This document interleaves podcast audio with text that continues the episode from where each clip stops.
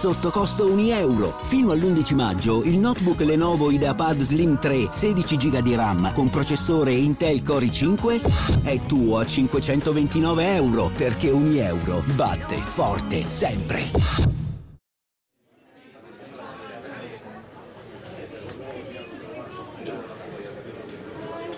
È andato in scena lo scorso primo settembre uno sciopero globale contro Twitch, la popolarissima piattaforma di streaming, prevalentemente di videogiochi, di casa Amazon. Gli utenti, sotto l'hashtag A Day of Twitch, hanno deciso di restare fuori dalla piattaforma per 24 ore per chiedere al suo gestore di fare di più contro l'odio online. La sigla ne parliamo perché la vicenda è interessante.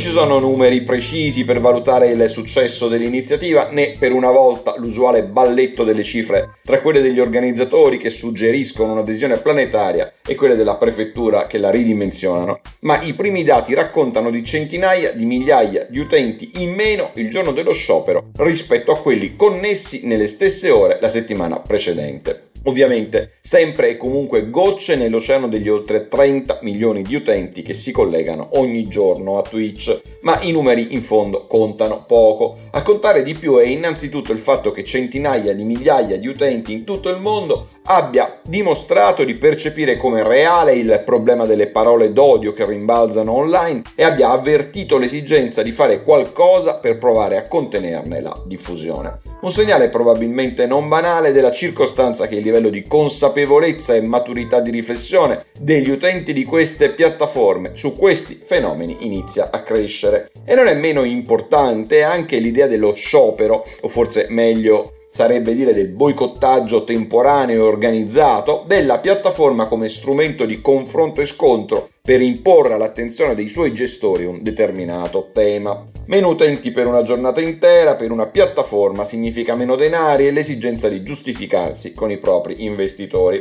E in effetti probabilmente il modo migliore per fare in modo che le proprie richieste non cadano nel nulla. E peraltro nel caso di specie le richieste poste a fondamento della protesta sono difficilmente contestabili, più controlli, più strumenti di segnalazione di ciò che non va, più severità nel non lasciare entrare i più piccoli via le funzionalità che si prestano troppo ad abusi e alla diffusione di parole violente e d'odio, ma probabilmente a far sì che un episodio di per sé poco significativo meriti la nostra attenzione è il principio con il quale ci impone di confrontarsi. Gli utenti delle piattaforme come Twitch non ne saranno azionisti, ma in fondo ne rappresentano l'asset probabilmente più importante e di maggior valore, con la conseguenza che quando si coalizzano attorno ad una richiesta hanno forse la forza di ottenere una risposta, magari anche positiva. È una bella notizia. Guai naturalmente a dimenticarci però che non c'è potere senza responsabilità e quindi il prendere atto che da utenti di questo genere di piattaforme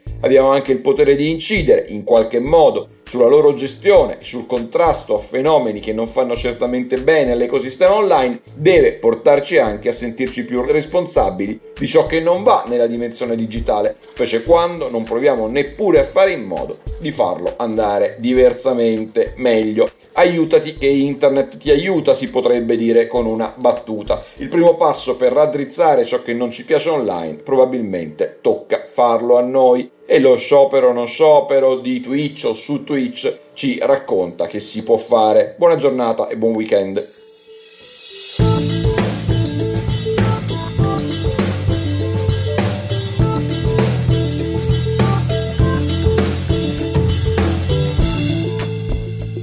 Governare il futuro di Guido Scorza è una produzione Jedi Visual per Huffington Post.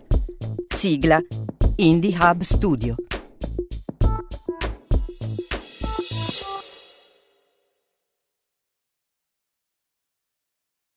sotto costo 1 euro. Fino all'11 maggio il notebook Lenovo IdeaPad Slim 3 16 GB di RAM con processore Intel Core i5 è tuo a 529 euro perché 1 euro batte forte sempre.